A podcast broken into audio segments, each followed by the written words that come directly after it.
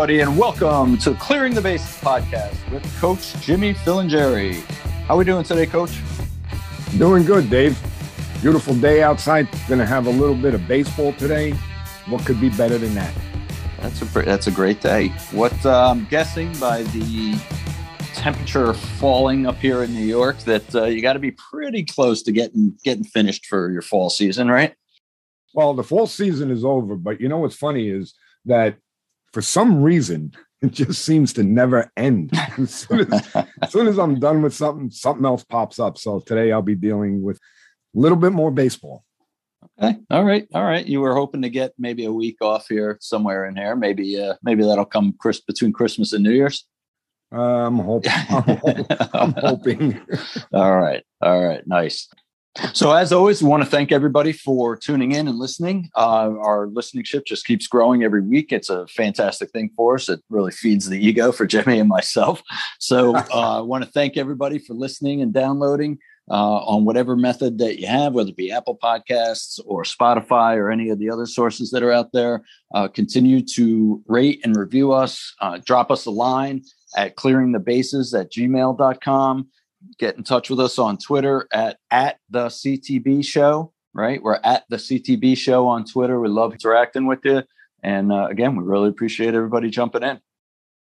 So we have a special guest this week. Jimmy did a deep one-on-one dive with Jack Smithlin. He has been coaching and training players amongst four different sports for over 45 years. He is currently the assistant head coach and hitting instructor at New Jersey City University. I'm looking forward to hearing this great conversation between you two, Jimmy. Yeah, I first learned about Jack Smithlin from listening to a radio show here in New York, and it uh, it turned out to be a very interesting conversation. I'm glad I reached out to him. So, without further ado, let's get into our conversation with Jack Smithlin. So, on today's show, we have New Jersey Hall of Fame coach Jack Smithlin. Jack has been coaching girls softball, wrestling, boys and girls soccer for over the last 40 years. Welcome to the show, Jack. It's a pleasure to have you here. I want to thank you for coming on. Well, I, I appreciate you uh, inviting me. Here in New York, we have a sports radio station, WFAN, and every Sunday morning there is a show called The Sports Edge with Rick Wolff. Jack is a frequent guest on Rick's show, and that's how I I learned about Jack. And I thought that there was just so much stuff there. I mean, his coaching knowledge and his coaching experience is above and beyond most coaches. So I thought it'd be a good idea to have Jack on. So, Jack, why don't we talk a little bit about your playing days? What yeah. sports did you play? I played well throughout high school. I, I wrestled, I boxed, I boxed in the, you know, a little bit in the diamond gloves, a little bit in the golden gloves back then. I wrestled to actually stay in shape for boxing. I was a football player in my freshman year and then had my first knee surgery. And the doctors told me that, you know, back then when when when you tore cartilage, they didn't they they, they didn't mend it and you know sew it back or or scrape it down. They took the whole cartilage out. So my first knee surgery on my right leg, I had no cartilage in between the bones. So, um, and my first my first four knee surgeries were in my first four. I was a freshman, I was a sophomore, I was a senior, and then a freshman in college. So I be by the time I finished my freshman college year of soccer, I actually had four knee surgeries, and all the cartilage in both knees had already been all removed. And I had 12 more surgeries. Um, I had 16 totally in my career and I played college soccer for three years, and then place kicker on the football team for uh, at William Paterson for a year. I got you know some invites to some football tryouts, and I was with the the Eagles uh, during preseason a little bit, and I tried out with the Jets and the Giants and the Patriots, and you know so. And I had no aspirations of ever playing, you know, professional football, but I had to give it a shot. My wife and I were just married you know, like I said, my my high school career was mostly knee surgery. So in my senior year of high school, I was a very, very, very good baseball player. I couldn't even play baseball because I had just had surgery right after my wrestling season. So I was uh, I was shot for baseball, but I did. I went to a junior college for soccer, up in New York State and played there for one year and had another knee surgery, my fourth wow. one, and came home and went back to college at William Paterson College. At the time, it was, uh, I think, Paterson State College or William Paterson. And then in my fourth year, I left the soccer team and I went out for the football team and made the team as a place kicker and had some really good games. And like I said, got some invites. And that was it. I was done. So I said, let me start my career. I graduated college in, in August of 75. And I had a coaching job in August of 75 and a teaching job. I was a wow. phys ed teacher at Pope Pius High School in Passaic, which no longer exists. And that was my first job. And, you know, I had on, that team, I had like, I'm going to say probably 22 players and probably four of them spoke English. So that was, a, that, that was a tough one. You know, and then from oh. there, I continued to coach and, you know, found my alma mater and, you know, was invited back there to coach. And I, I coached girls soccer there and then went to girls softball and then I got the wrestling job and I went to two other schools. So I've been I've been coaching. This is actually my 48th year of coaching. Wow. So uh, one of the things that that really just came to mind as you were telling a little bit about your background was that when I listened to you on the radio show, which Rick does a lot of stuff regarding baseball. And I know that the, the, first few times that I, that I heard you speak, I thought that you were a baseball coach, and then I found out no that that you actually did softball. So, how did you get involved in coaching softball? that's a fun that's a funny story actually, and, and Rick knows very well. Uh, I, I had a love for baseball; that was my love. And when I started my coaching career, uh, my goal was to get back to my alma mater. I wanted to coach at Fairlawn High School, and they offered me the girls' soccer job and then the, the, head baseball coach, who I was good friends with, said he was leaving. So I walked into the AD and I said to the AD, listen, I want I, I would like to apply for that job. Said, you don't have to apply. When it's available, it's yours. So I said, okay. So I was ready to take over the baseball job. And the, the head coach at the time comes to me and he goes, Hey, listen, I, I, you can be my assistant this year. I'm going to stay one more year. I said, Nah, and, you know, I want to run my own programs. I should have because it would have gotten my foot in the door, but it was probably the best thing that ever happened to me because the coach said, the AD said to me, I'll tell you what, why don't you take the uh, JV softball job for a year? Okay. And next year when he leaves, you take over. I said, okay, that would be great. Well, I fell in love with it. I took our team, a JV team, all the way to the county finals the first year. Losing to a powerhouse here in New Jersey in girls sports was IHA, Immaculate uh, Immaculate Heart, and they were just you know they recruited all over the world. I mean, they got the best players in the world. So I coached JV for three years. I had a, a in my three years I had a, a record of 99 and 11. Wow. And my fourth year, which is funny, I'm coaching JV, and every year the varsity and the JV played each other in a game. But like every other school, the JV pitcher pitched for the varsity, so the JV hitters were seeing JV pitching, and the varsity pitcher pitched for the JV team, so that the varsity team saw the J saw the varsity pitching. But I said to the coach, who I was very good friends with, I said, "Listen, we're not doing that. Huh? I want my pitcher to pitch for me, your pitcher pitch for you." And he said, "Come on, it's not going to be fair." I said, "Okay, don't worry about it." But I was a hitting specialist, so I, I knew hitting, and right we wind up beating them like seven to one. And wow. the very next day, our AD, who is a football guru, his name was Pete Natal, just a wacky guy. He calls us into the office and he says, "All right, uh, you know what? You're switching. You're varsity now, and you're JV." Wait a minute, we we're not doing this. And I looked at the head varsity coach and I said, "Harvey, come on, I'm not doing this." He goes, "He's out of his mind." I said, "No, We'll discuss it at the end of the season, but I'm staying where we are. Well, we went all the way to the county finals and lost to IHA for the second year in a row, two to one. But the following year, Harvey came to me, the head girls coach came to me and said, Listen, you seem to know a lot about this sport, you know, much more. He was the head boys soccer coach. I said, uh, eh, only if you want, Harv, and you can instead of you going to JV, why don't you be my assistant or we'll be co-head coaches? He says, No, I'm not a head coach in this sport. you know what? You take the team and I'll be your assistant. So he became my assistant. And that was the start. I never went back to baseball. I mean, I coached youth baseball, I coached travel baseball, I coached a couple teams all the way to the, uh, you know, we won the states one year, won the regionals, and ready to go to the nationals. And we lost the heartbreaker when my son Zach was uh, like 14 years old, 13 years old. So I coached a lot of select baseballs, a lot of, you know, um, top notch athletes from the area. I had Jim Burt's son on my team. Remember oh, Jim oh, wow. Burt from the Giants? Yep, the Giants, sure. Phil Simms' son, Chris Simms, on my team.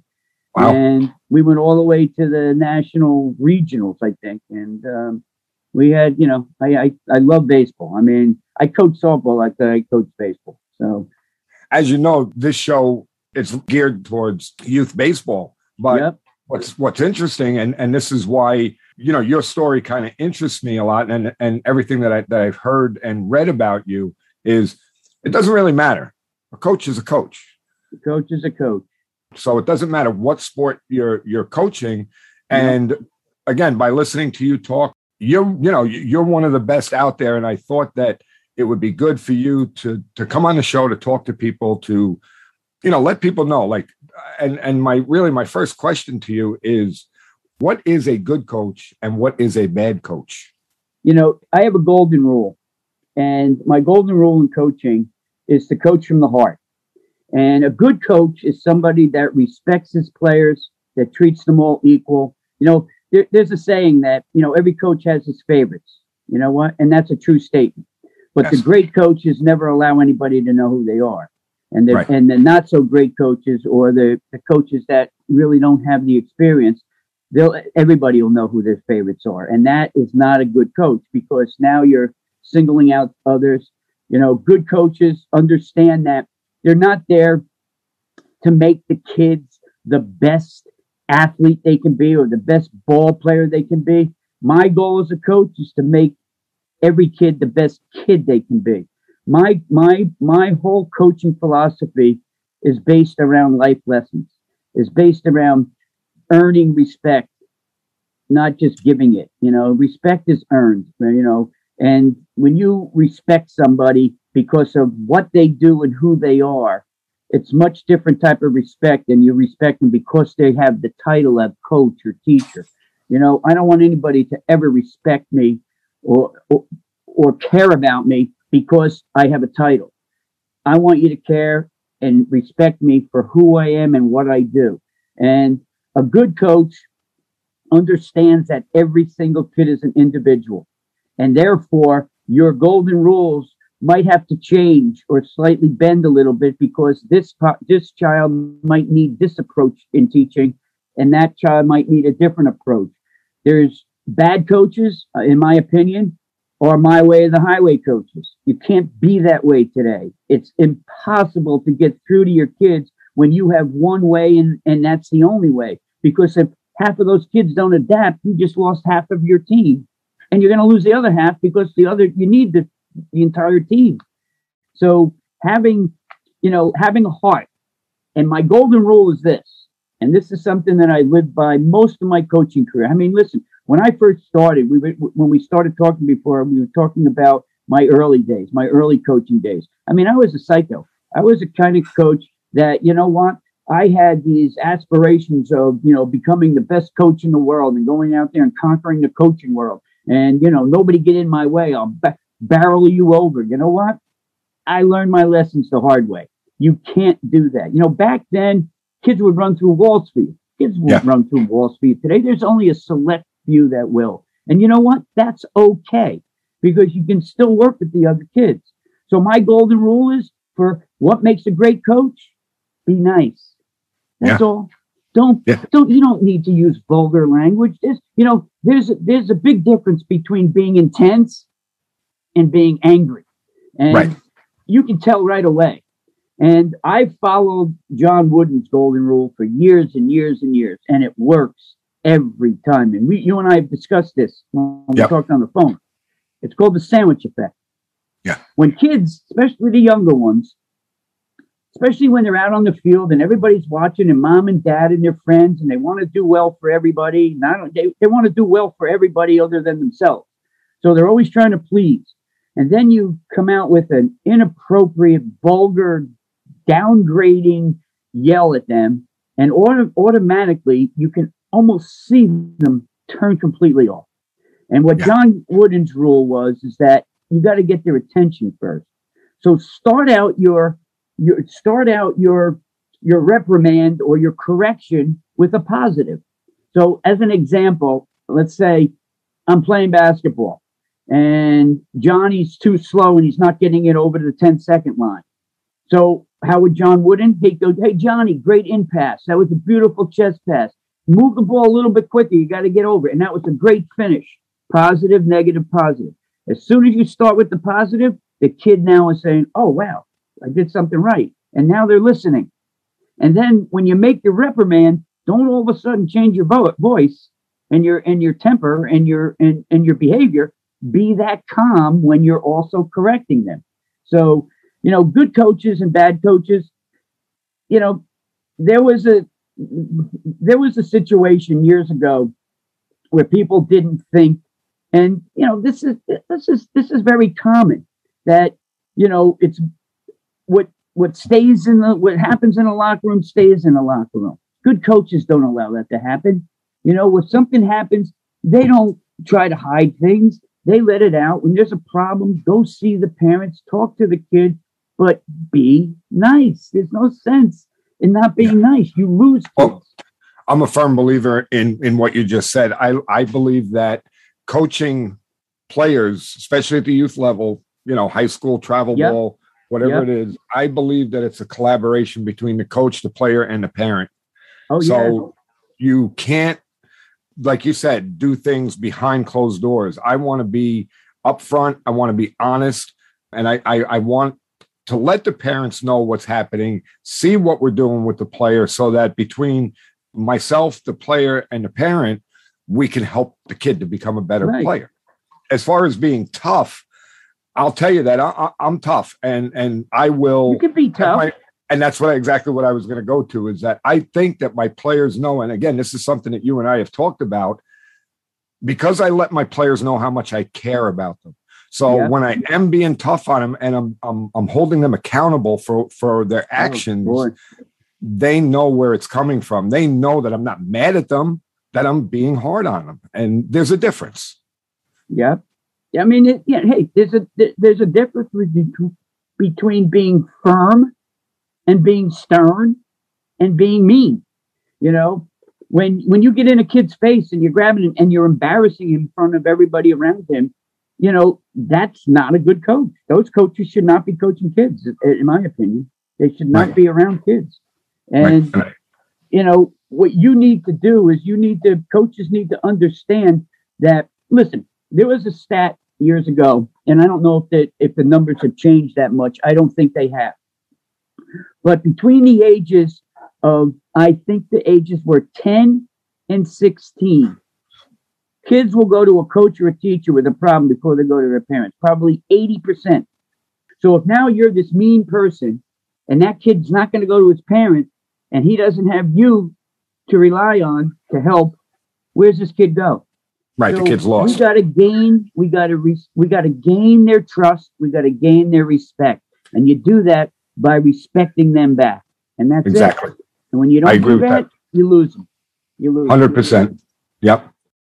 Yeah, I, I agree with that hundred percent. I mean, you know, definitely you have to treat them with respect. And you know, one of one of the principles that I go by is, and I believe it was Bruce Arians who coaches Tampa Bay uh, Mhm. Buccaneers now, I believe, and he had a simple little quote that said, "Coach them hard and hug them after."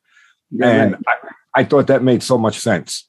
You could coach them hard, but and let's face it, there's been times where I've gotten on players, and typically I, I get on players not because they made an error or or they struck out or something you know silly like that. It's usually a mental thing where maybe the kid Yeah. blew up a little bit and he threw his bat. I'm going to get on you for that. That's you Right. know that's mental. You're right. You're right. that's that's something that I won't accept. But if I do get on him, then what I'll do is afterwards I'll go over, I'll put my arm around him, and I'll say to him, I say, "Listen, bud, you know why I did that." I'll explain it to him. This is what I'm looking for. Da da da da da. Kids want kids want explanations. They want to know why. You know, listen, if you're going to yell at a kid, explain why.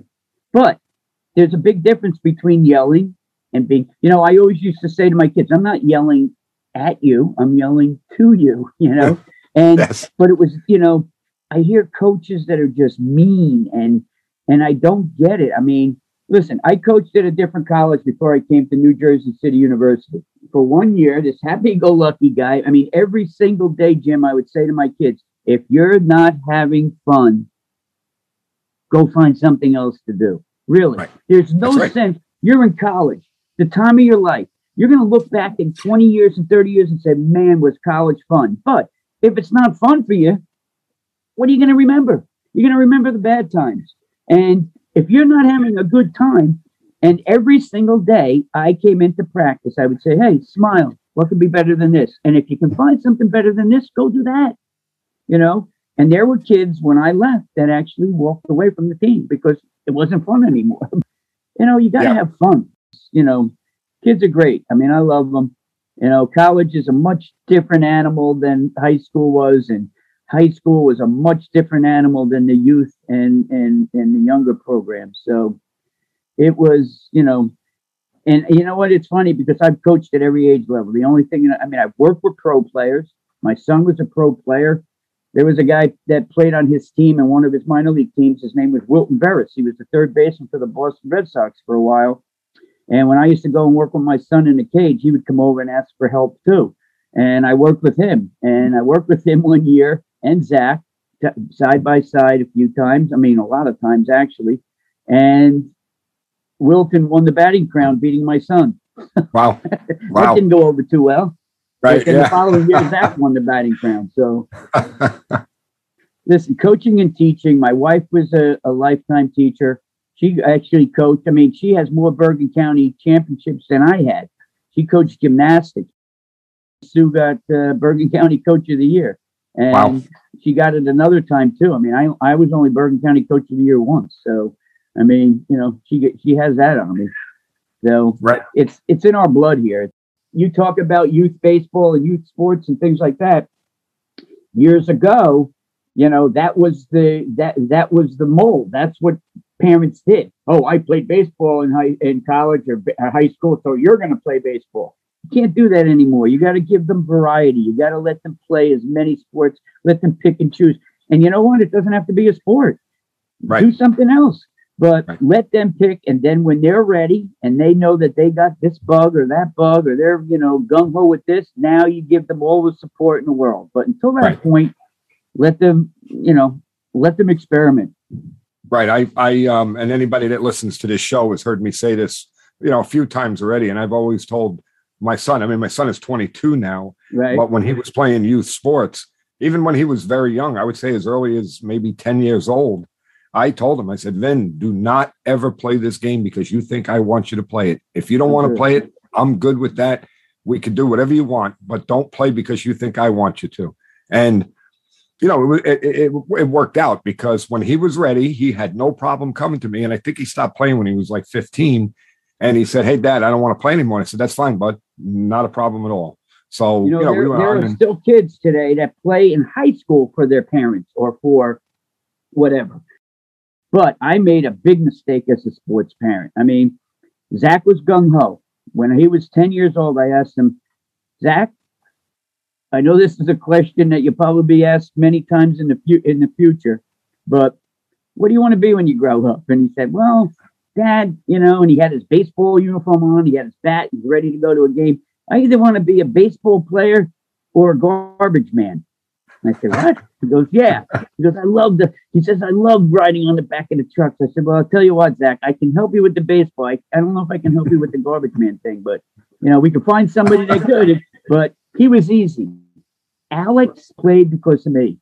Alex, you know, knew that I wanted him to play all the way up to the point, Jim, that I took him to schools to look at colleges in Florida and we went to Virginia and we went all the, you know, and I remember I was walking. The first thing I would do when we got to a college is I'd say, let's go see the baseball field. So we go see the, see the baseball field at the baseball stadium. And I'm, I'm walking in. We're supposed to meet one of the coaches from Florida.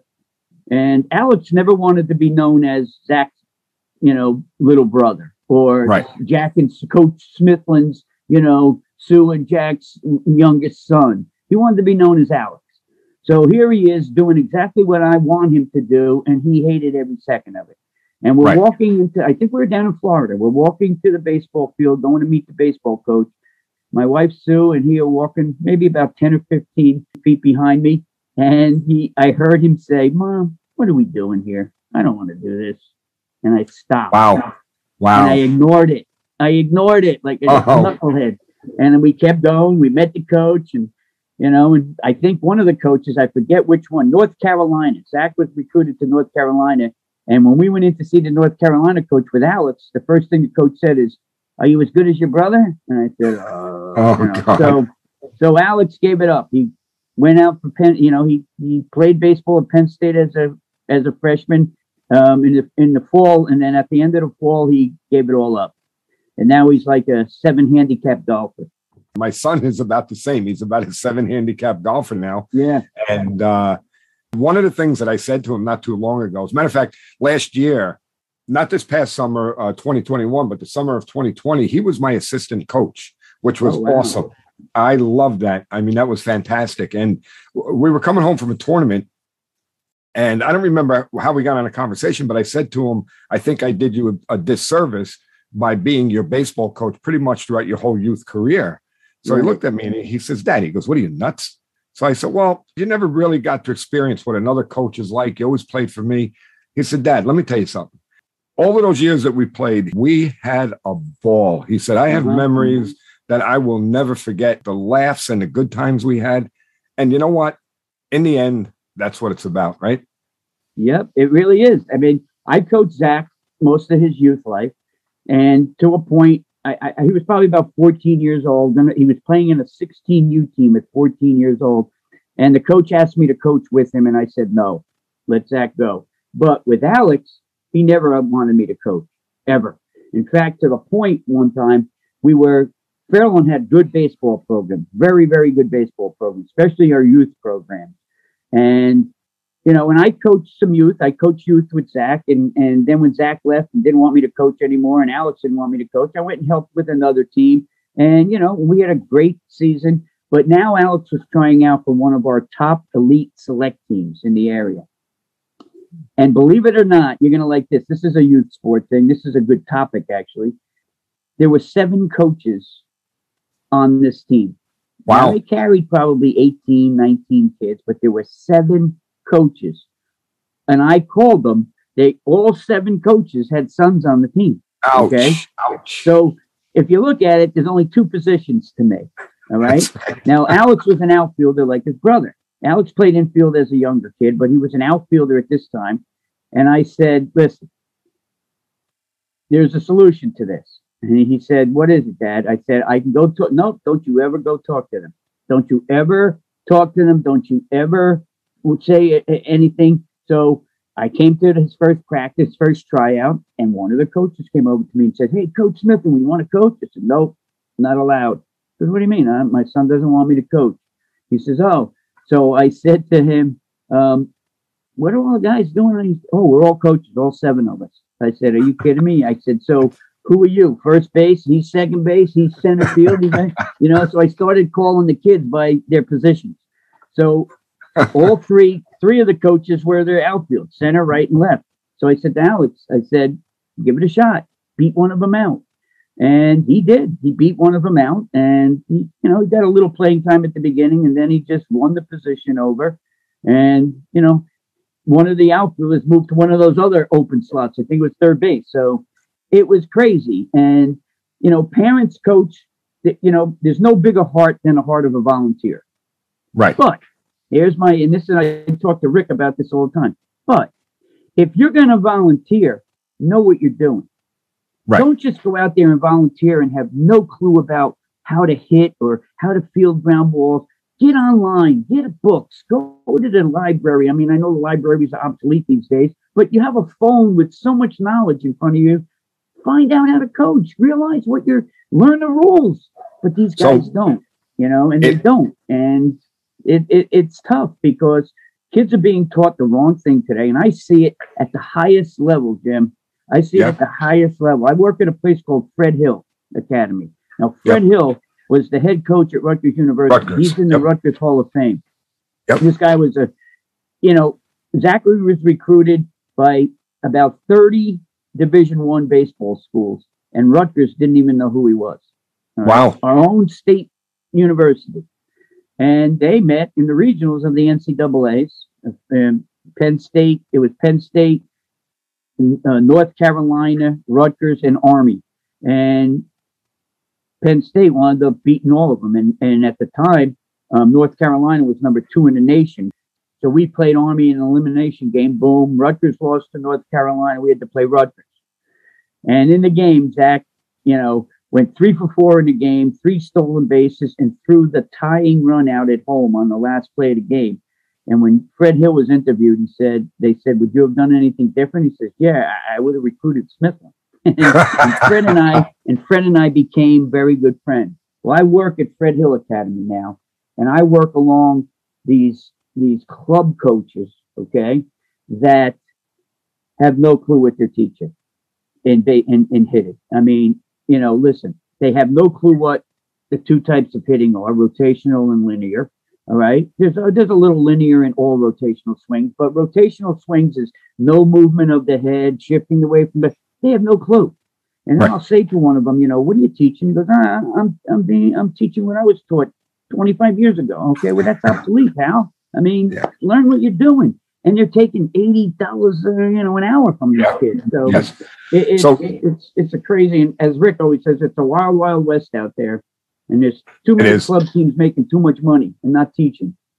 So, our last episode, we had on a coaching coordinator for a little league out of Richmond, Virginia, uh-huh. and the subject came up about what you were just saying about volunteers. And again, I believe that volunteers you know, you should tip your hat to them. They, you know, they're they're volunteering to help. Without them, youth sports are lost. So you need that. However, what you just said, you're volunteering, and I said this in the last episode. So those those of you out there that listened to the last episode, I'm repeating myself. When you volunteer, you volunteer to do a job. It's a job that you're volunteering to do. Now, I'm not saying that you have to be at the level of a Coach Smithland but like you said, learn the basics of hitting, learn the basics of base running, learn the basics of outfield play, infield play, and teach the boys because that's what you're actually volunteering to do. You're actually volunteering to teach them, not to babysit.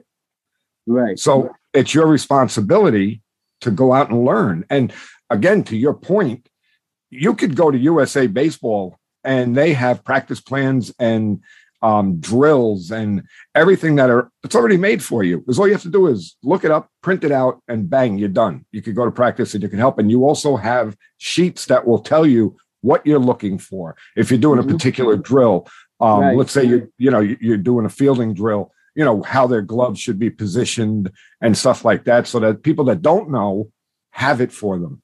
And yeah. you know, I'm I'm this a big believer. Go ahead. Well, I, I agree with everything you just said, and you know, like like I said before, the you know, there's no bigger heart than the heart of a volunteer. But like you said, you're taking a job, and you also have to remember that you're guiding. You're guiding these kids through life lessons, teaching them about respect and responsibility and, and commitment and all and, and and showing initiative and persevering through you know hard times and things like that this is part of that's what athletics teach us. I mean, one of the things that athletics teaches us is responsibility and commitment. You know, and I always taught my kids that if you're committed, you commit. You you stay with that program until the end, and then you can walk away. But don't you ever, ever think about now. If there's situations where there might be being abused or bullied, those are different That's reasons. Different. You That's know, different. You know, my wife introduced me to a book years ago, and it was written by Sven Nater. Now, I don't know if you know that name, but Sven Nater played for John Wooden. Okay. And this is what being a team player is. John Wooden tracked this kid. He was from Sweden, and he came in in his junior year of high school in a local, you know, um, high school near UCLA. And Wooden knew, knew all about him. He was six foot ten or six foot eleven. And he said to this kid, that you know I'm going to track you and I would I'm going to recruit you at the end of your senior year of high school. And he said, I would love it. I would love to play for UCLA. He said, fine.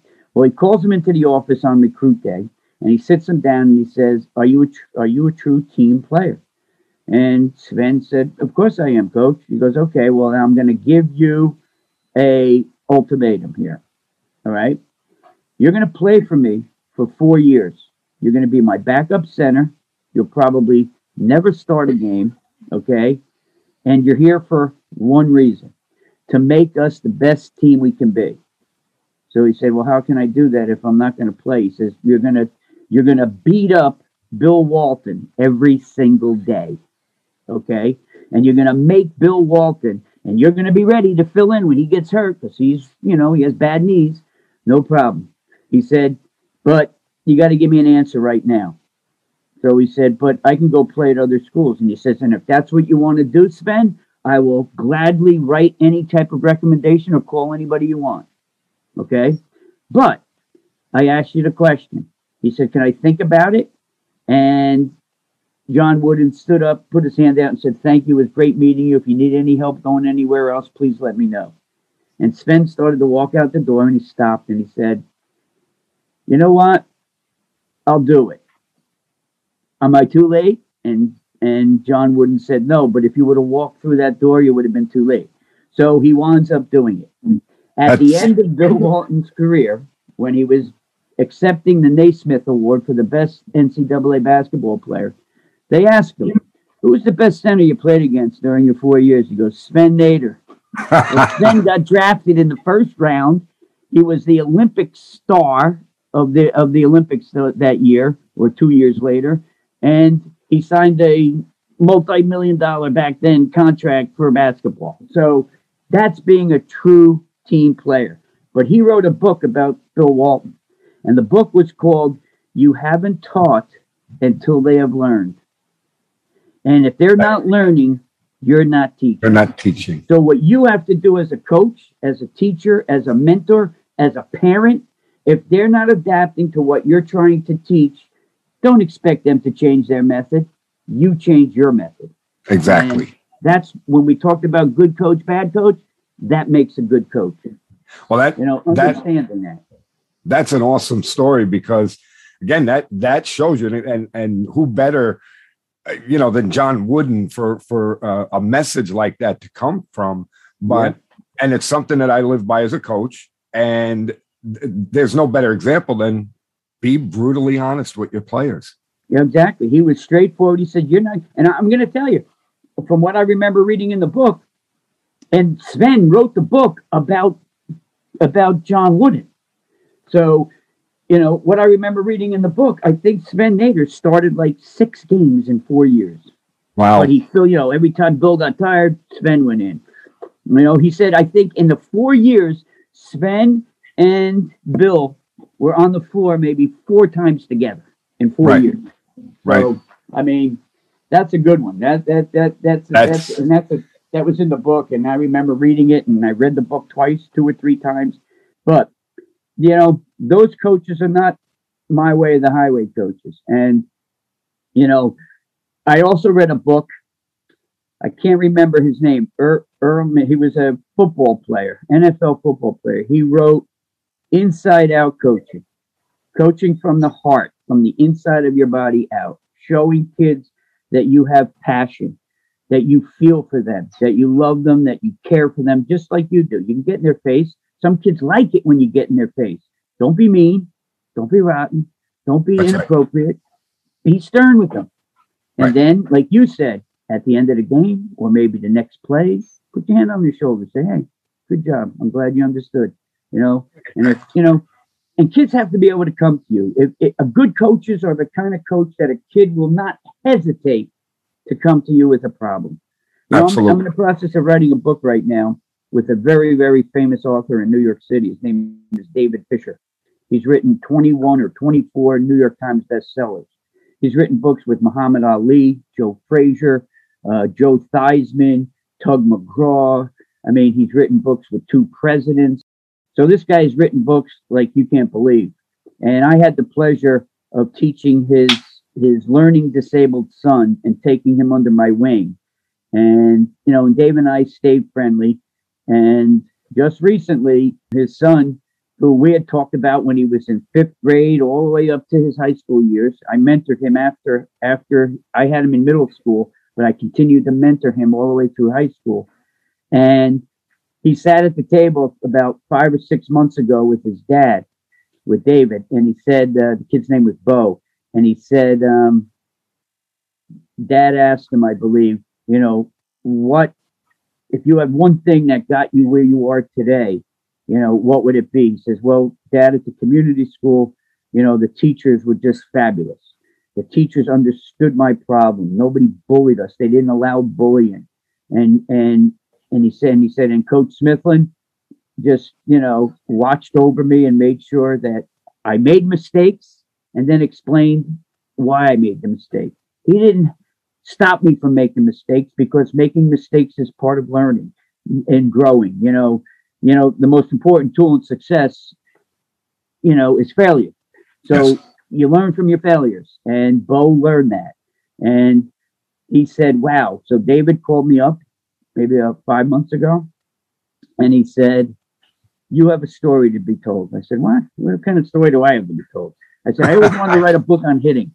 You know, he said, No, no, you're not writing a hitting book. So we took he took me out for breakfast and we sat down for almost two hours. And he says, We're going to write a book about mentoring, about how your life changed from when you were a coach in 1975 to where you are today. And I'm in the process. I'm that's fantastic. It's probably going to be a, a 10 to 12 chapter book. I'm already on chapter eight. So that's fantastic. Boy, when it when it comes out, I better get a text message from you telling me it's out so I can read it. hey, listen, if, if it happens, you know, you know, Rick Wolff said, you know, you better autograph one and send me. Rick, you know, Rick's written about 11 books. And, yeah. you know, he wrote, I mean, his, his, the two books that just stand out. In fact, quick story. And I think maybe you and I had talked about this before, but he wrote the, the Secrets of Sports Psychology Revealed. Yep. That was like, that is the layman's term book to the mental game of baseball. If you've ever read that book. Yes. Have you ever read that? Yeah, well, I read parts of it. I, I didn't okay. read the whole uh, book. Jim, you know, it was written by his mentor, H.A. Dorfman. He okay. was the first sports psychologist in Major League Baseball. And that's what Rick became after he his playing days were over. And he was the Rick was the sports psychologist for the Cleveland Indians. And he wrote a book called The Mental Game of Baseball. Well, Rick's book is basically the same book in layman's terms that grandmothers and grandfathers could understand it. So, right. you know, it, it was such a part of of history with his book, and the other book was the um, sports parenting edge. Now, he wrote that book. Did you hear this story? He wrote that book 20 years ago. Wow. And it was a it was a flop. A flop, a complete flop. Right. And I said, you know, I'm looking online, Rick. I see all your books, but I can't seem to find this book. I read every one of Rick's books. I said, I can't, I can't seem to find this book. He says, Jack, it was a flop. He says, I sold the rights back to the publishing company. I said, really? I said, how do I get a? He says, I have one copy and it's in my library. I don't, I don't know how you can get another copy. I said, all right, well, let me look. So I, two or three days later went by and Rick said, you find it yet? I said, no, I'm still looking. And two days later, I got in the mail his copy. Oh, really? He said, This is my gift to you. So I read the book, Jim, and I said, Oh my God. I said, You know why it was a flop 20 years ago? Because you were so ahead. Of, he talked about social media being a problem to kids. He talked about travel teams taking over high school programs. He talked about all the stuff that's happening today. Yes. So I said, Listen, you knucklehead. I said, Do yourself a favor. Get the rights back to that book. He said, Really? I said, Read it again. So, you know, he had all his notes and stuff. And he, he said, All of a sudden, he never told me what he was doing. He did it secretly. He bought the rights back to the book. He rewrote the book and he dedicated it to me. Wow. And I get a copy in the mail and I wow. see this, you know, this, I, I see sports parent, the sports parenting edge by Rick Wolff. And then it said dedicated, and on the first page you turn and dedicated to a great coach, Jack Smith. And then he wrote a little paragraph about, and I said, "Oh my god!" I mean, That's- and he never told me he was doing it. Right, right. That's great. That's fantastic story. So, for those of you out there, I'm just going to uh, mention it once again. We're talking about Rick Wolff, and Rick Wolff has a show every Sunday morning on WFAN radio in New York. It's great for people that are involved in youth sports to listen to it. Rick's show is is fantastic. It's on early in the morning on Sundays. So you do have to get up early, but believe me, you get up early, you listen to the show. Rick Wolff is the real deal. You'll learn a lot of good stuff there, and that that's where that, that's how I met or knew of Jack, and that's that's why I wanted to get him on the show. But yeah, that's a great story, Jack. You know, it, it, it you know what's funny is that they're on right now. They have a new director of the of the station. Guy's name is Spike. I don't know what that stands for, but but the old guy was um, Mark Chernoff, big time. Okay. You know, his son is like the general manager of one of the NFL teams. So Mark left, and this guy took over. And now the NFL, and they have all these gambling shows, you know, that are, that, that that that the fans making millions and trillions of dollars with these gambling shows. They pushed Rick to seven o'clock in the morning on NFL during NFL season, but he's normally on at eight, and he might be moving to prime time nine because his show is doing so unbelievably Right. well. But that's not going to happen for a while. So Well, the other thing too that people need to know is if you can't get up early on Sunday mornings to listen to it, I, Yeah, and especially probably- people that are out on the West Coast, because you know that's real early for you guys on the West Coast. But you can you can go online and search for his podcast. It's called the Sports Edge, and you know really, if if you listen to this podcast, you you should listen to Rick's show because it's a fantastic show. Yeah, he's But- this week's going to be a good topic.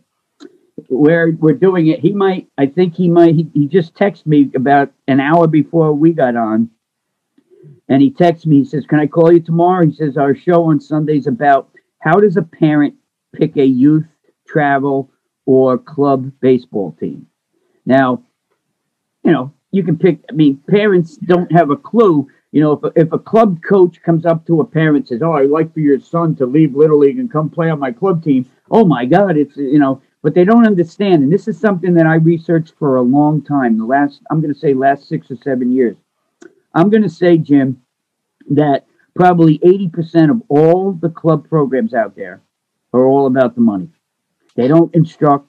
They have a Yes. practice or two during the week. They play on the weekends. They charge you, you know, some of these club teams are charging you for an all year round program. You know, you play in the spring, you play in the fall, you play in the summer, you work out in the winter, ten thousand dollars, fifteen thousand dollars, you know. And then some of these coaches give lessons to their players and take money from them doing lessons, which I think is unethical. But you know, it's you know, it's Well, not against the law. But well I'm, you know, I'm go ahead. no, no, no. Go ahead. Finish what you were But saying. yeah, these these coaches, you know, I mean, these teams are, you know, here, let's put it this way. 15 years ago, Bergen County, okay, 15 years ago, Bergen County, where I lived, we have 90 high schools in Bergen County. Right. There were three girls club teams and probably maybe five club baseball teams. Right. Now there's probably 35 club girls and probably 50 club boy teams. I mean, just, you know, there's probably it- even more than that. yeah, I'm telling you, it's just, and you're telling me in some of these clubs, they don't instruct, they Right. don't teach. I mean, I have a club team that I'm a actually a consultant for. I didn't want to join them, but they're called the Tsunami. Nice program, very nice program. It's a girls program, um, softball. And I come in and I do some hitting clinics and stuff like that for them, and and they always have instructors in there and they're always instructing three nights a week they practice they practice three nights a week two are instruction one is gameplay or scrimmaging and then they go play you know a weekend tournament here and there they don't charge a lot of money but the money you're spending you're getting instruction and you're getting it from quality coaches they bring in they bring in college coaches and things like that so but there are other club programs that you know just the way daddy ball started you know, Sure. hey, listen, Sure. you know, I can start a club too. I don't have to be, you know, I, I, I don't have to have a license to do this. Nobody, Yeah. nobody's telling me I can't charge, you know, five hundred dollars for a for a session or whatever. And it's like Rick said, and then I personally think Rick would be an unbelievable commissioner for youth sports. I mean, you know, he's Without on the, doubt. he's on the committee for the National Youth Sports Organization. He was the president at one point, I believe. Oh, really? Wow. Yeah, yeah. I mean, he's he's into the youth sports. So this week, it's you know, it's um, how do you pick a travel club or select team? And Well, I, I have a, I have a whole theory on it. So I tell you, I'll I'll uh, I'll definitely be listening. You know, Sunday morning. I want to hear about it. But I mean, I'm I'm not sure if you know this, but I'm heavily involved in travel baseball just as much Yeah. as I'm a high school coach. yeah, And number one, none of my high school players play for me. You know, during the travel season. Yeah. Well, but I will. In the summer they can, right? They can, Here- but I I, yeah, I here in don't New want that. Jersey, here in New Jersey, a high school coach cannot be with their kid during the school year unless it's in season. So they can't even go to a workout. So if, so let's just say the baseball coach starts a winter program for his kids. He can't be there. Has to be all outside people. Right. And it can't be affiliated with the school. Most of them are run by parents. Yep. Okay. And then you get then you get all these crazy things happening where the coach becomes good friends with this parent, and all of a sudden this kid becomes the starter. It's just you're you did it exactly right. You know, don't Yeah, that- ever allow your high school kids to play on your club program. I, I don't want that to me. It's a conflict of interest. And again, It it, only is. brings, it can only bring bad things. But being involved in travel baseball as long as I have been, everything that, that, you know, you have said and everything that Rick has said about, you know, it being the wild, wild west, there's no truer words to explain it than it being the wild, wild west. There is everything from, you know, like you said, daddy ball to guys that are taking money. There's very few that are in it for the kids. Okay. And, you know, where So they're the- in it the- for at least one kid. Oh, exactly right. And what happens is when they play for a travel organ, let's say, you know, they, they come and they play for our travel organization. And again, one of the things that I said, I'm brutally honest. I'm going to tell you, you know, if you come to me and you say, why isn't my kid playing shortstop? Well, I'm going to have an answer for you. It's not because I don't like the kid. He's not Right. a shortstop and I will give the reasons why, whatever. But if that parent doesn't like my answers right away, he leaves, takes his kid and he'll go start a travel team. And to your point, he may not have a baseball background. He doesn't know. And they grab a bunch of kids. And who's losing out of this? The kids. Right. It's always the kids. And the, the, the travel baseball, and again, we, we talked about it in our first, second, and third um, episodes of this podcast. One was about coaching the coaches, one was about what's wrong with Little League. And the third one was tra- what, about travel baseball. And we spoke about what you just said. There needs to be some type of governing body for travel baseball. There has to be. Definitely. I mean, listen, I work for I work for I, I, well, I didn't work. I consulted with a with a with a team down in um where were they? Brick or no, down by um oh god, down Central Jersey. A girls softball program. Very good program. Excellent. There were 300 girls in the program, but only 150 to 200 played. The others waited like shark teeth for somebody to leave and I can fill in. But there now what they paid for was much less than the travel kids, the kids that were actually playing the games. So when I went down here about three, I was working with a girl there. She was one of my hitters, private hitters, a girl named Caroline uh, Beretta. She's now um, in her senior year at Marist University, D1. She was rookie of the year in her freshman year. She was all regional in her sophomore year. She was all conference and regional, and she was all American in her junior year. And this kid, I believe, don't quote me on it, but I believe this kid is just, I mean, she played in her senior year of high school. I think she got up 150 times and didn't strike out. I mean, she just Wow. put the ball in play. But this Wow. kid was a classic kid. So she played for the Venom. And when she went from a 100 hitter to a 350 hitter, the coach said, You know, what's going on? Well, I'm seeing a coach up in northern New Jersey. Well, bring him down. So she invited me down one day, and he invited me to do some work with the girls. And I did. And it became a regular basis, but he ran it the right way. He instructed those kids that were not playing on their tournament teams, he got them games during the week. Very go. well organized, Yeah. very inexpensive, and you know what? They did it the right way. Right. There were Yeah. clubs out there; they just do it for the money, and it's it's like you said, who gets hurt? The kids get hurt. The kids get hurt. all the time. It, one of the things that you know, one of the things that Rick got me involved in, and this is something that you might want to look into the future, and it doesn't have to be me or even Rick, but Rick does symposiums. I mean, he goes out and speaks about sports psychology, he speaks about sports parenting. Well, he invited me to one of his at Montclair State a couple years ago, um, maybe about three years ago, and he introduced me, put me up on stage just out of the blue, and I started talking for a couple minutes. And at the end of the show, at the end of his symposium, um, you know, I watched the rest of it. He and I went out for a cup of coffee, and and he said, "You know what, Jack?" He said, "You should be doing these." And I said, "Are you kidding me?" You know, here I am. Seriously, Jim. If you if if if two years ago you would have said to me that I'd be writing a book, doing symposiums, coaching at the college level, um, doing lessons, you know, I did my own radio show. I don't know if you know the show out on Long Island called WGBB 1240 Sports Talk Radio. I was the host of that show for a year. Yeah. Uh, on Sunday nights from I think eight to nine o'clock. I talked about youth sports, Youth and high school sports and life lessons and the things that we, you know, coaches Well- and teachers are very powerful people. They have more power than they know. And the problem is, is that so many coaches and teachers don't use the power the right way. I mean, the power should be used in molding, mentoring, guiding, teaching, you know, not yelling and screaming and trying to, you know, get kids to do something because you think it has to be done. You know, kids have a mind of their own. And one of the things I've always said on Rick's show was that we as parents, we as adults, sometimes we don't think. We're impulsive. Everybody's impulsive. But impulsivity can be trained, it can be controlled. It is an emotion.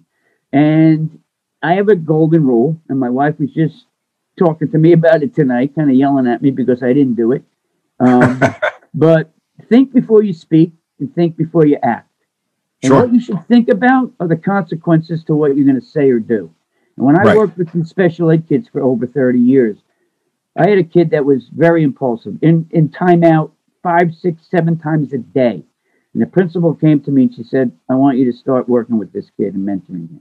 I said, mentoring? I- mean, you, you kidding me? Every other word will be, uh, you know. He, said- she said, do it. So I did it. And the first thing I did was I made five laminated cards. And they said that phrase on it. And on the back it said, what do you think about? Think about the consequences to what you're going to say or do. So I gave this to him and I put one, I taped one on his binder. I taped one on his homeroom desk. I taped one on his locker. I taped one, I told him to put one on his bulletin board where he does his homework and put one in your pocket or your wallet when you get older. The kid just graduated about five years ago from Columbia University Wow. and he still has the laminated thing in his wallet. Wow. Okay. And in one year, he went from being in timeout, I think, seriously, and you know, don't quote me on the number, but I'm I'm very close. Up to a hundred times in one year he was in timeout. Down the very next year, because I worked with him all summer long too. The very next year, he was in timeout six times.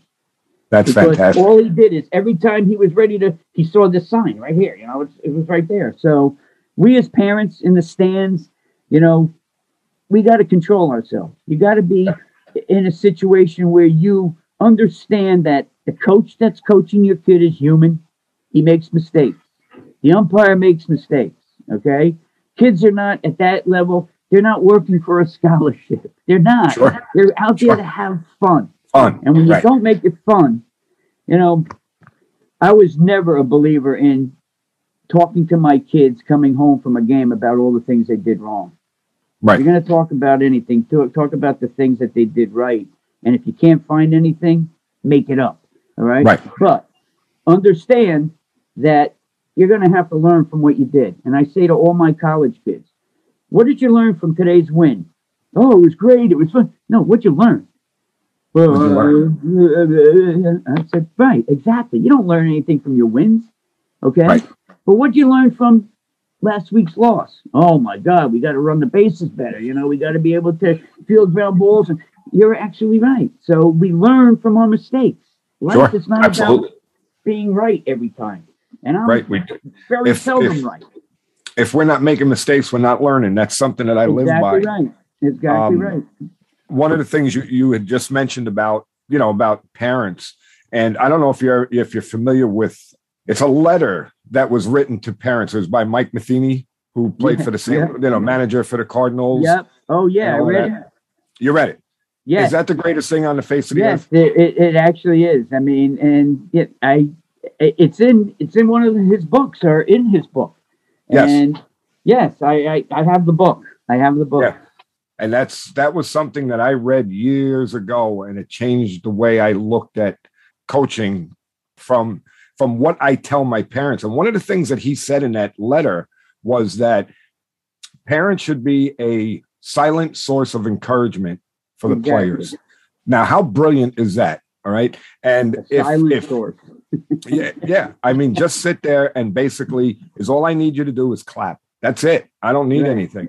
And I I will tell parents in my um in my preseason meeting that first of all, I go through a little story and I, I talk about football. And real quickly, what I'll tell them is every Monday morning, I say, I'll say, everybody watch football, right? And every, you know, everybody's hand goes up, and I'll say, okay, so Monday morning, what are you guys doing? What are you talking about? How bad the coach is. And the coach should have punted, and the coach should have went for it on fourth down, and he should have done. Right. He's an idiot, and this and that. I said, you are talking about the people that are the best in the world at what they do, and they're making millions of dollars to do it Yeah. and you guys are beating them up. So I'm not dumb enough to believe that you're not doing it to me because I know you are. You're doing it to me, but please do me a favor. You can go and you can beat me up when you're amongst yourselves and talk how bad I am and how terrible and how, you know, I should have bunted here and I should have done that. Do me one favor. I'm going to ask you. Don't do it in front of my players, please. right. And then the room gets silent because they know they gonna- do it. I'm going to tell you a quick story. We were, Zach was playing for Fairlawn High School, and they just received this great new coach from Bergen Catholic. Bergen Catholic is a big powerhouse here in Bergen, in Sure. Bergen County, in New Jersey, in, Yep. the, in, in, in the country, actually. Yes. And this coach came over to Fairlawn and he knew baseball. He didn't have, you know, he didn't have a great personality, but he was, he really was very knowledgeable, very witty, very, and one of my son's best friends, dad, was, um, you know, into baseball.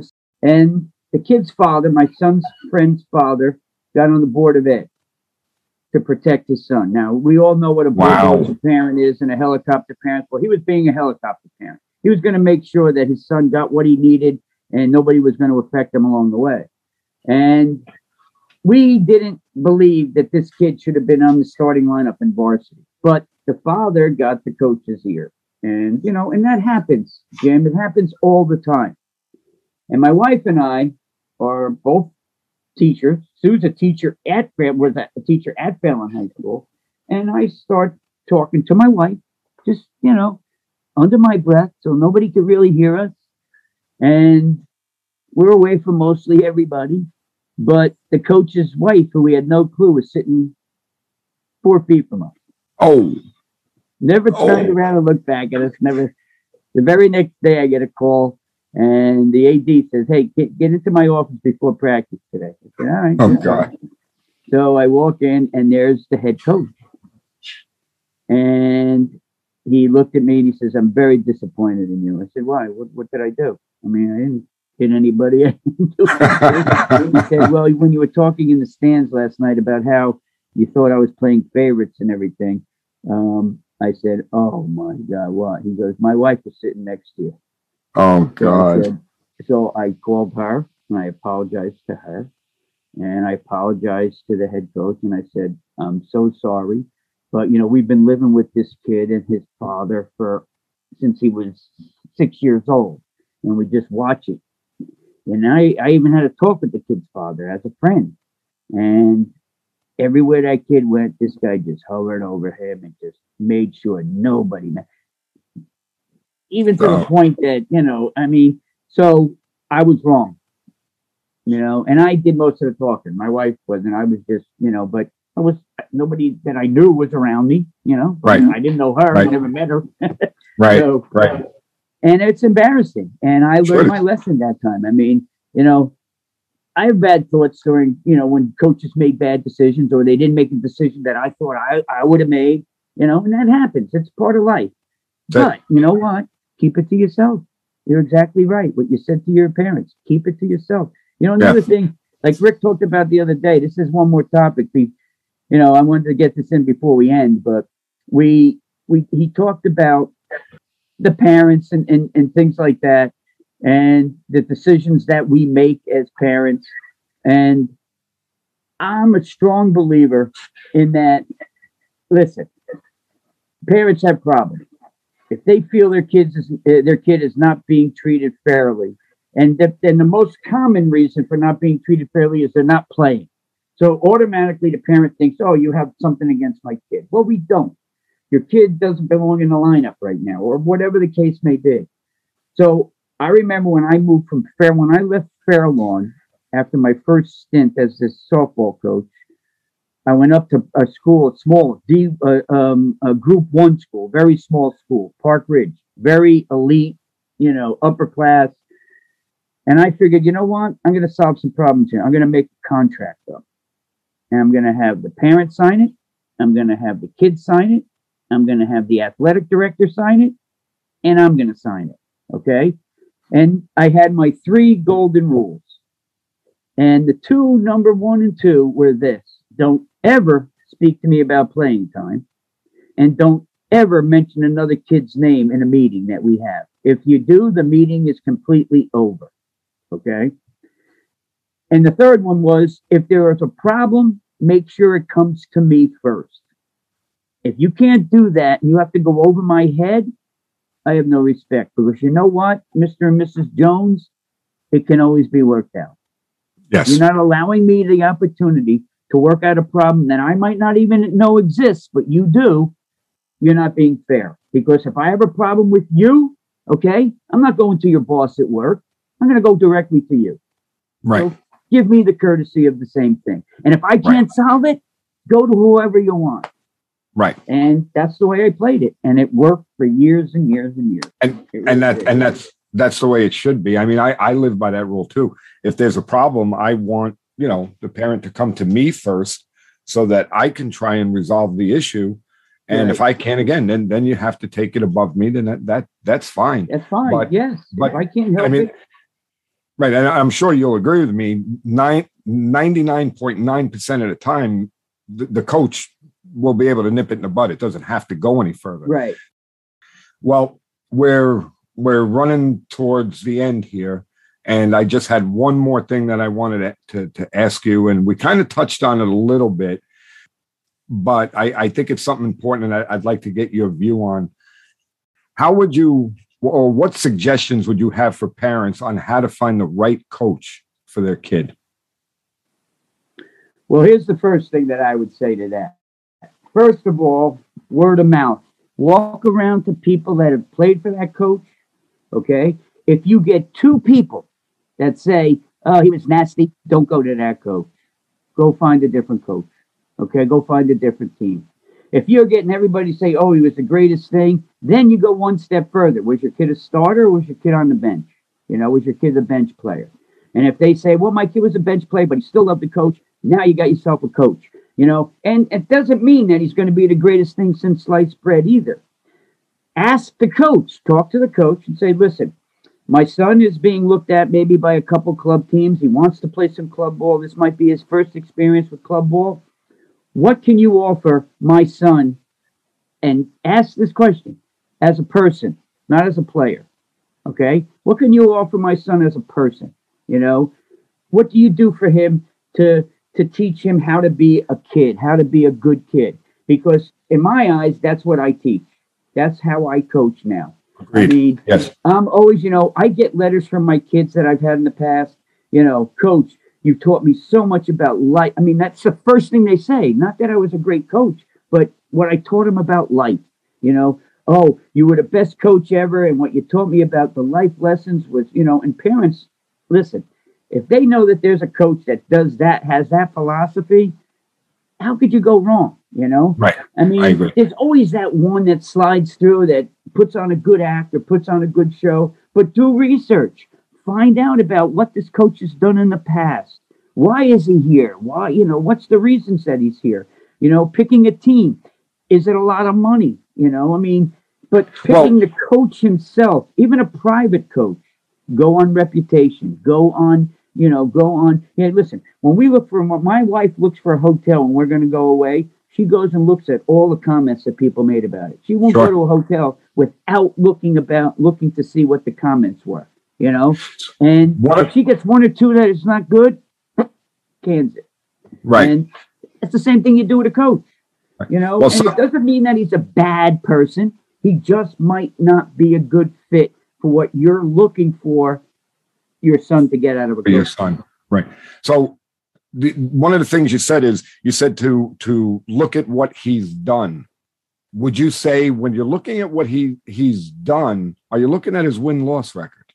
No, not at all. No. Nope. Okay, good. Okay. Has the kid gone on to college? Did he, you know, did he move on and develop to the point where, as a person and as an athlete, to get to the next level? How many kids, you know, we have a program that worked side by side with me at Fred Hill Academy.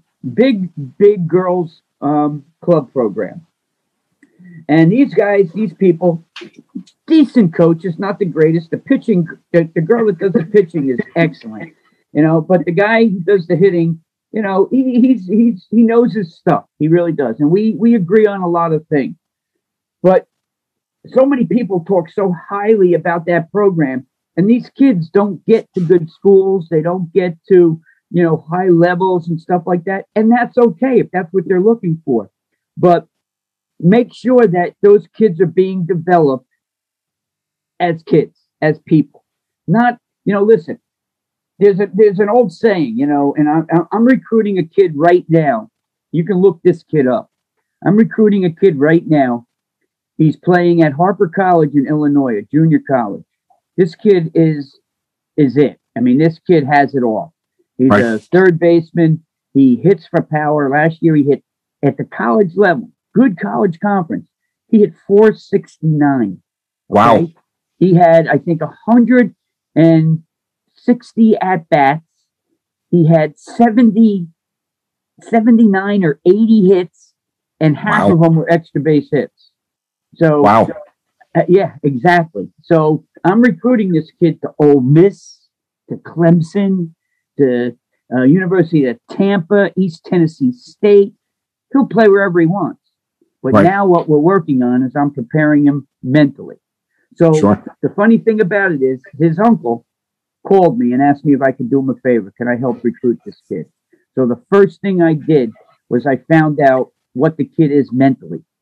Is he a positive kid? Is he a negative kid? You know, because hey, listen, I could be the best baseball player in the world, but if I come in and I'm a cancer to your program because I'm a mental case, you know, you're ruining things. Know, I mean, I'm reading a book right now by Jon Gordon. I mean, I read the Energy Bus. I hope you read that. Okay.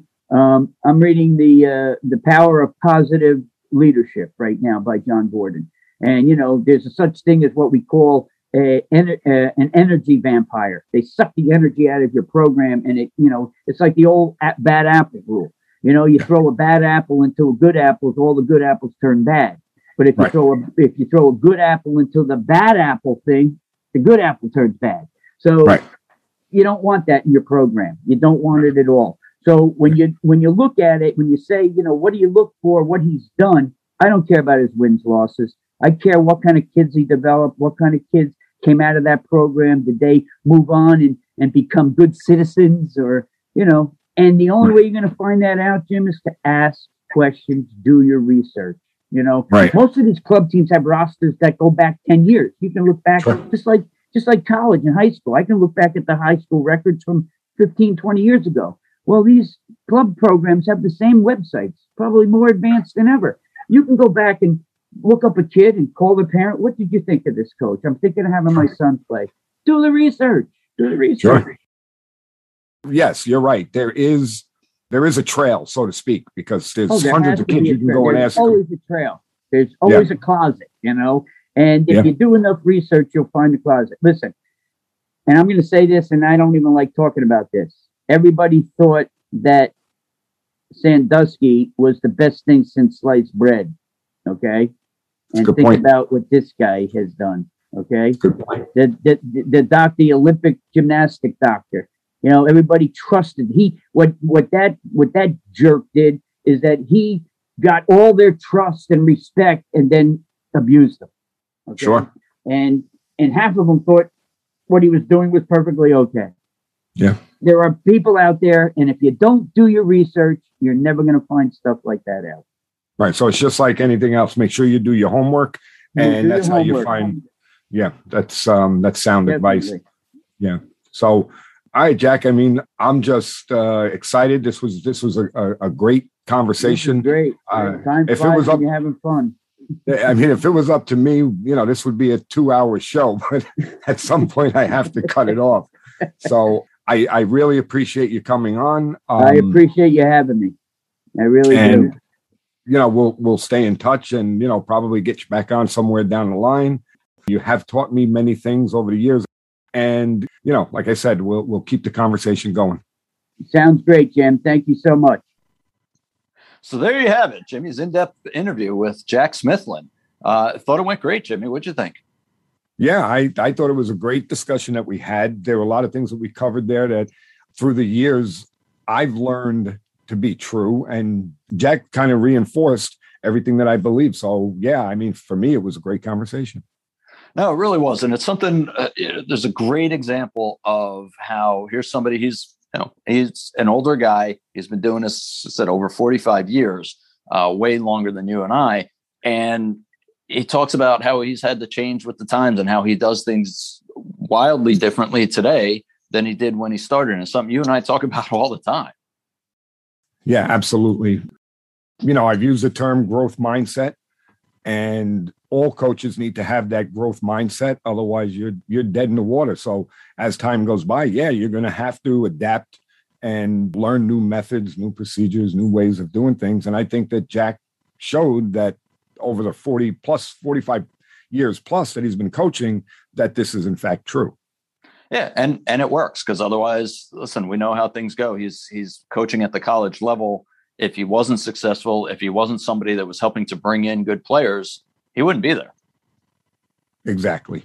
You know, they they would have found a way to to to get rid of him somewhere along the line if he was still coaching and doing things the way he was probably even 10 years ago or 20 years ago, much less 45 years ago. You know, the, the days of the old hard ass, uh, my way or the highway coach, obviously, for the most part, are gone. I think we do still see some of that with the uh, these long term college programs. Um, but in terms of most of our audience, the the local coaches, the travel ball coaches, just just can't have it that way anymore.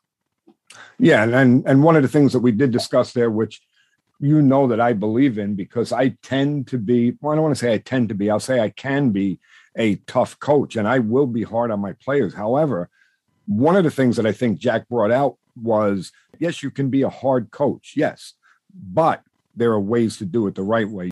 Yeah, you also have to you have to balance it out is really what it boils down to. That's that's what you guys talked about. Like, yeah, it, it doesn't mean you're gonna you're not gonna you're not going to try to correct their behavior or their actions but it means you also have to like you talk about all the time you got to let them know you also love the you also love them and you're looking out for them very big part of it yes yeah so so no i thought it was a great exchange and uh, i'm sure we'll have him back again at some point like we talk about with most of our guests this is just uh, you know it, it's it's the evolution of the show and it's an evolution of hopefully what our audience uh, can take in in terms of changes that they can make and and or reinforcing the good positive um, actions that they're taking right now. So I, I thought it was great. So on that note, we'd like to just again thank everybody for staying with us. Thank everybody for tuning in. Write us at clearing the bases at gmail.com. You know our Twitter at the CTB show and uh, let us know what you think. Let us know if you have any suggestions for future guests. If you'd like to be on the show, feel free to reach out to us. We do have a pretty good list that we're working through in terms of upcoming guests, but we want the show to keep going and growing. So um, we're always looking for ideas. So always keep in mind the only two things in this life that we can control are our own effort and our attitude. Go into everything with a positive mental attitude, PMA, give everything 100% effort. Great things are going to follow. Final thoughts, coach? Yeah, I want to thank Jack for coming on the show. And I think a lot of the conversation proves what I always say to everybody people don't care how much you know until they know how much you care. Thanks, everybody, and we'll see you on the next one.